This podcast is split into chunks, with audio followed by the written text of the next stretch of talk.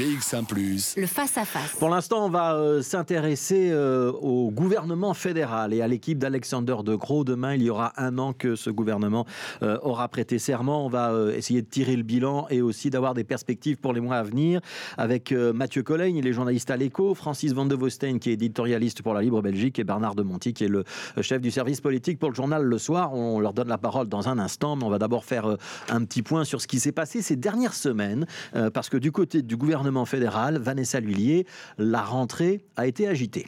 Oui, on peut dire ça, hein, puisque il faut rappeler que le 1er octobre 2020, en fait, quand Alexandre euh, De prête euh, serment, son maître mot, eh bien, c'était la confiance. Restaurer la confiance auprès du citoyen en évitant les petites phrases et le cynisme politique. Mais en un an, bien, on a parfois assisté à une opposition plus forte entre les partis qui forment la majorité que depuis l'extérieur. Alors, on a même parlé souvent de participe-opposition du MR principalement, qui en a hérité plus d'un. Alors, les dossiers polémiques n'ont pas manqué. On se souvient souviendra déjà de l'épisode d'Ishana Wash, nommé commissaire du gouvernement auprès de l'Institut pour l'égalité entre les femmes et les hommes.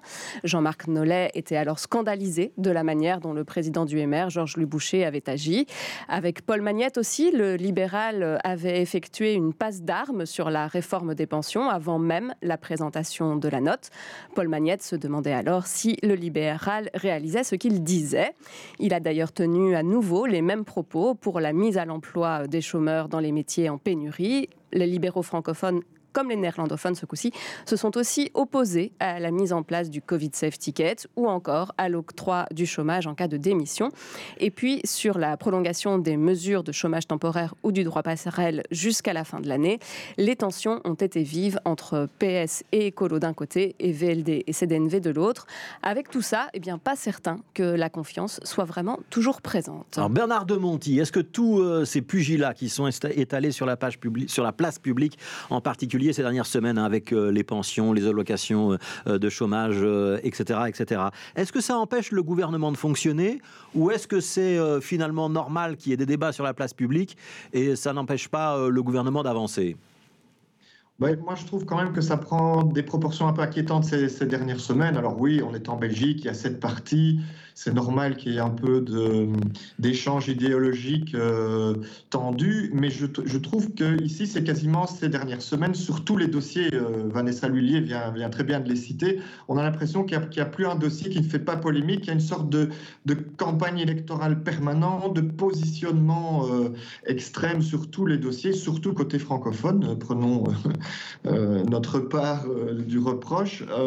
Et, donc, voilà, je, trouve que c'est un peu inquiétant et ça suit aussi une, séquence difficile en juillet où le PS avait carrément menacé de, quitter le, gouvernement. Et ça contraste un peu avec, je trouve, avec une première période qui était relativement, je ne vais pas dire sereine, mais euh, plus constructive. Et voilà, donc je ne dis pas que c'est que, que, c'est que c'est euh, ultra dangereux, mais c'est un peu inquiétant. Je trouve que ça ne s'arrête plus en fait ces disputes. Oui, Francis Van une sorte de parfum préélectoral. Ça nous rappelle un petit peu le, l'ambiance des années Verhofstadt avec le fameux concept de la participe opposition. On a un pied dans le gouvernement, un pied en dehors, et on joue euh, subtilement ou pas très subtilement entre les entre les présidents de partis qui ont le droit de s'exprimer et les ministres qui euh, sont tenus à une certaine forme de réserve? Oui, sauf qu'à l'époque, souvenez-vous, c'était uniquement les écolos qui faisaient ça. Mais je dirais que cet épisode, pour moi, n'a rien d'exceptionnel. Je ne fais pas partie des gens qui annoncent chaque semaine la, chute de, ce gouvernement. Je partage avec Bernard le sentiment que c'est quand même un peu euh, que, ce qui se passe est quand même un peu inhabituel. Mais vous savez, tout ceci révèle en fait le drame des présidents de parti un président de parti, donc il n'a pas été ministre et il, doit exister, je veux dire, politiquement. Donc euh, voilà, il doit rappeler de temps en temps qu'il existe. On a connu en Belgique la junte des présidents qui faisait la loi et le beau temps et donc qui, euh, empêchait le gouvernement de travailler.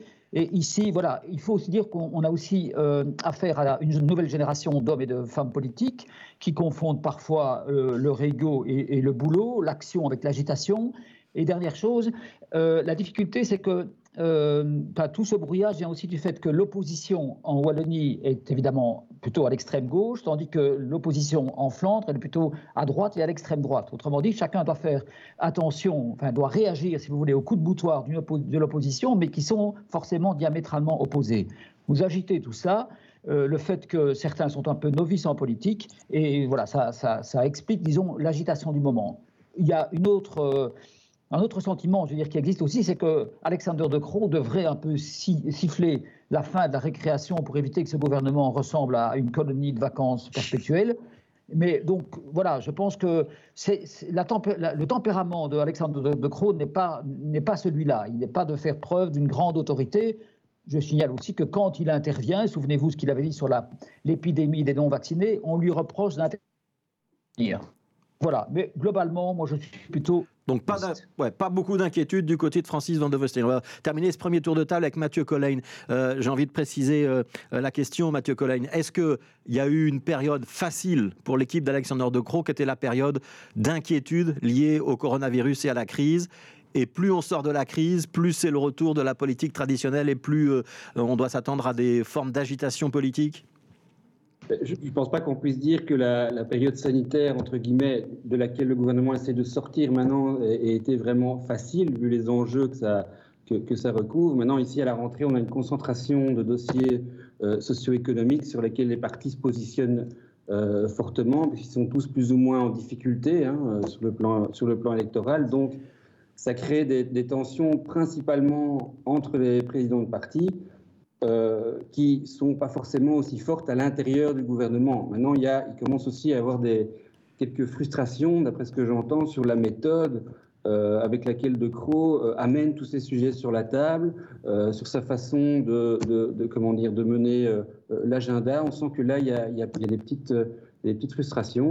Et, plus globalement, moi, si je devais avoir peut-être une crainte, c'est peut-être que tous ces débats politiques permanents euh, finalement ne ralentissent la prise de décision euh, du gouvernement et, peut-être voilà, l'empêche d'agir suffisamment vite par rapport aux enjeux. Alors on voit qu'ici maintenant, il y, a la question de l'inflation qui va, qui va se poser, la question du pouvoir d'achat. Donc, euh, donc ça va peut-être nécessiter une rapidité d'action qui risque d'être entravé par ces, par ces débats perpétuels entre les partis.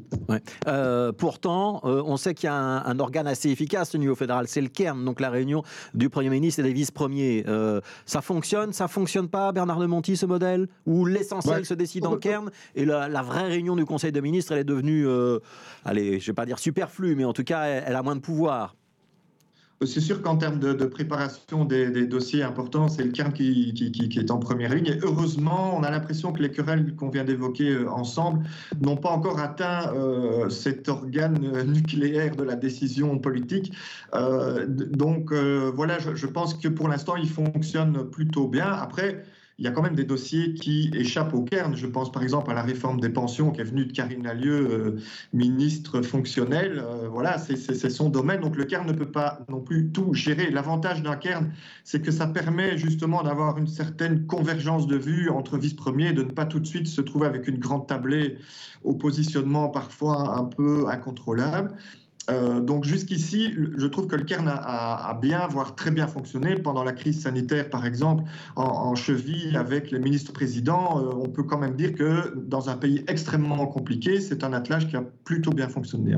Alors on va essayer de voir euh, ce qui va se passer dans les prochaines semaines ou dans les prochains mois. On sait déjà qu'en novembre, il y aura un grand rendez-vous qui va concerner la sortie du nucléaire. Mais avant ça, on va déjà avoir, Vanessa Lullier, des discussions qui pourrait aboutir à un, positionnement gauche contre droite ou droite contre gauche, c'est la discussion sur le budget. Hein. Oui, hein, puisque le nerf de la guerre, c'est bien sûr l'argent. Alors pour la secrétaire d'État au budget, l'Open VLD euh, Eva de Blecker, il faudrait faire un effort pour trouver 3 milliards d'euros.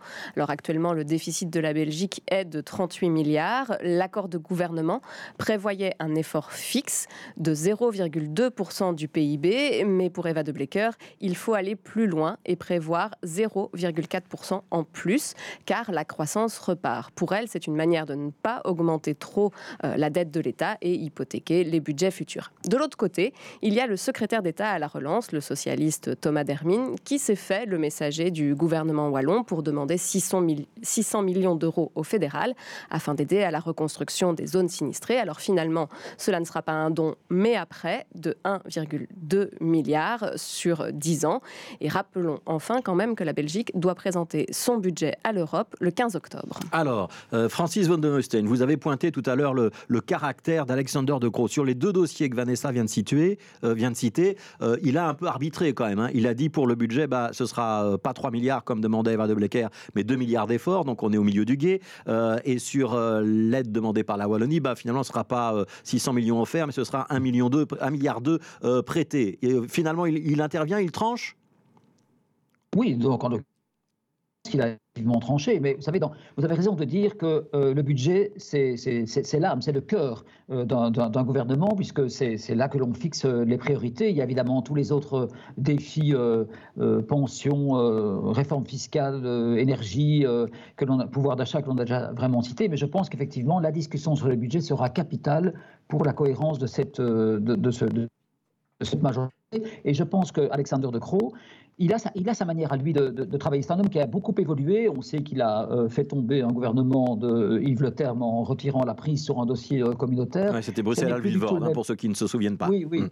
Oui, ce, n'est plus du tout le même homme. Donc je pense que il a, de temps en temps, je dirais, il laisse un peu la bride à tous ces chiens fous de sa majorité, et puis de temps en temps, il, montre quand même que c'est lui qui a, qui a l'autorité et qui a la capacité de, remettre, je dirais, l'équipe dans, le droit chemin. On l'a vu encore avec le budget d'État au budget euh, avait fixé euh, voilà, un, chiffre 3 milliards, mais vous savez, dans chaque négociation budgétaire, il est normal que chacun s'exprime, euh, explique les efforts à réaliser. D'autres disent que c'est que c'est pas assez. Hein, pour les socialistes, la dette n'a pas tellement d'importance puisque c'est juste une dette que l'on que l'on se transmet de génération en génération, tandis que d'autres estiment qu'on ne peut pas transmettre ce poids de la dette important à la génération suivante. Voilà, ce sont des, ce sont des débats belgo-belges, mais qui dépassent aussi euh, terriblement, que, que, tous les pays ont. Donc, pour me résumer, je pense que je pense que euh, Alexander de, est capable d'arbitrer euh, ces débats budgétaires et les autres, mais il le fait, je dirais, à sa manière, à savoir de manière. c'est un type qui a un rapport assez sain, je trouve, avec le pouvoir. C'est pas un type qui aime le, enfin, un ministre, pardon, qui aime le pouvoir pour le pouvoir. Mais je pense qu'il a la capacité à un moment donné de rassembler, et je suis d'accord avec Bernard, au cairn. Les discussions ne sont pas avec, je dirais, avec euh, Sophie Wilmès, c'est pas euh, Georges-Louis Boucher, je dirais Thomas Lermine n'est pas non plus Paul Magnette, et Gilles Quinet n'est pas euh, Raza Mawan. Donc là, je pense qu'il y a quand même une volonté de, réussir. Mathieu Collen, quand j'entends euh, votre collègue Francis Van de Vostine, j'ai l'impression qu'on est dans du très classique positionnement droite-gauche et que les choses sont parfaitement sous contrôle. Euh, il a raison d'être aussi optimiste, Francis Van de Vostine, quand même? J'étais plus nuancé que ça.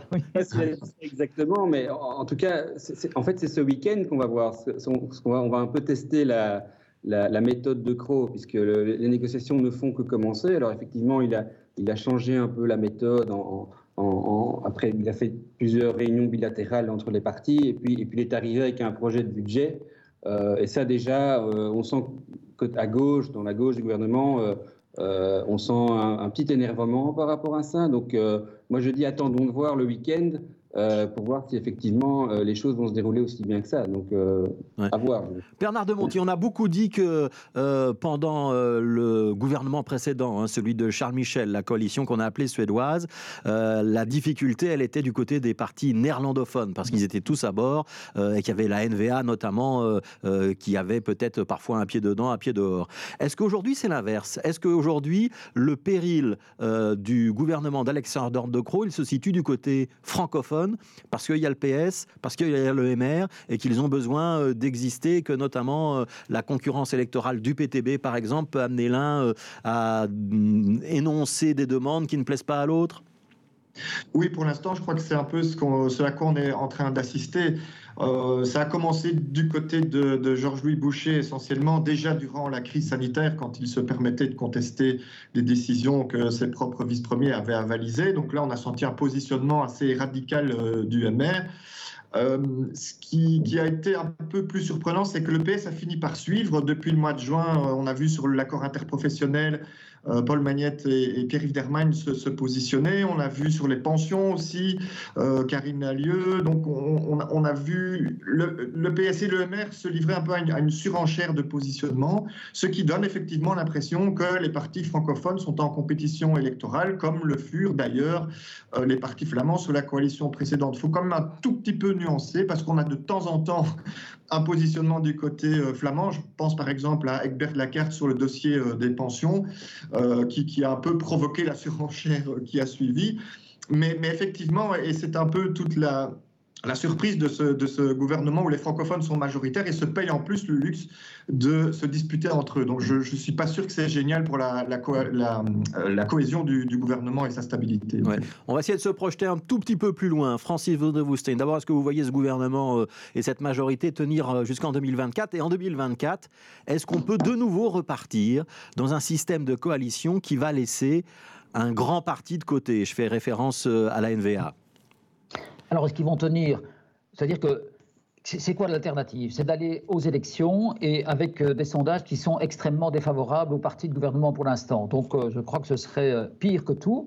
Et donc c'est une génération qui doit aussi montrer, je veux dire qu'elle peut faire mieux que, ceux qui ont précédé. Alors en 2024, on sait bien qu'il y a deux scénarios. soit c'est la Vivaldi qui se poursuit, soit on en revient à une négociation entre les deux grands partis, à savoir le PS et la, la NVA et on met, si vous voulez, en exécution ce qui a d'ailleurs failli se produire en 2020, comme le livre Les Fossoyeurs de la Belgique l'a bien démontré. Donc oui, il y a, il y a cette possibilité-là. Et euh, je dirais qu'elles sont tous les deux, pour moi, tout à fait ouvertes. Je suis forcément incapable de dire ce qui pourrait se passer, mais ça dépendra de la capacité de cette majorité à gérer, à relever les défis, et aussi à préparer une éventuelle nouvelle réforme de l'État qui pourrait, rêvons, stabiliser le pays. Oui, Mathieu Collègne, vous partagez la, la même analyse. Est-ce que vous la voyez euh, être en capacité de se maintenir, cette coalition Vivaldi? C'est-à-dire quand même euh, de, bah, de garder un nombre de sièges suffisant pour former une majorité. C'est pas gagné quand même, si? Moi, je suis assez d'accord avec Francis. Il y a quand même un ciment, c'est le fait qu'aucun parti n'a vraiment intérêt à ce que, euh, cette coalition euh, saute finalement. Euh, donc maintenant, mais on n'est jamais à l'abri de surprises. Le passé nous a démontré qu'il suffit d'un dossier qui tout d'un coup prenne des proportions incroyables pour, fragiliser tout, un gouvernement. Donc je ne mettrai pas non plus ma main au feu que, ce gouvernement tiendra jusqu'au bout. Et puis bon, fin, fin début 2024, on va tomber dans la période électorale. Là aussi, ça va, sans doute se manifester par des tensions accrues euh, entre les partenaires, on peut, on peut, douter. Donc euh, voilà, je, suis comme Francis, je ne suis pas Madame Soleil, mais euh, c'est vrai qu'il n'y a, a, pas d'alternative en fait.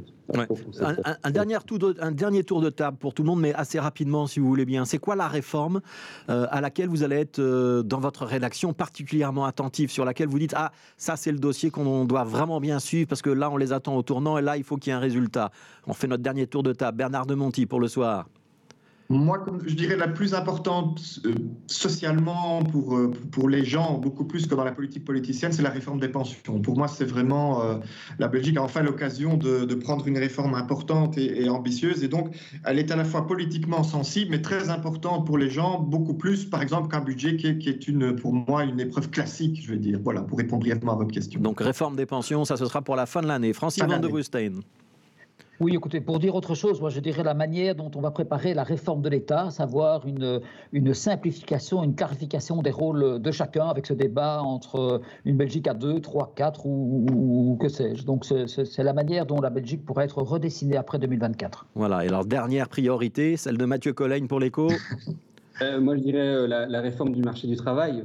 quelque part, euh, le gouvernement s'est donné un objectif d'un taux d'emploi de 80%, ce qui est qui paraît énorme, mais c'est là-dessus qu'on l'attend pour euh, rénover tout le, tissu économique de la Belgique, euh, permettre à la Belgique de faire face aux enjeux de la période post-Covid là qui s'annonce. Donc, euh, à ce niveau-là, je pense que le, gouvernement gouvernement sera très, très, très attendu. Oserais-je dire, chers confrères, que les trois priorités que vous venez d'énoncer sont aussi un marqueur de la politique éditoriale de vos organes respectifs Peut-être. Ah, ça permettra en tout cas de chacun de choisir quel journal il va lire en fonction de ses priorités. On peut évidemment lire les trois journaux pour être complètement et bien informé. Il y avait Mathieu Collègne pour l'Écho, Francis von Neustein pour la Libre Belgique et Bernard de Monti pour le soir. Merci à tous les trois.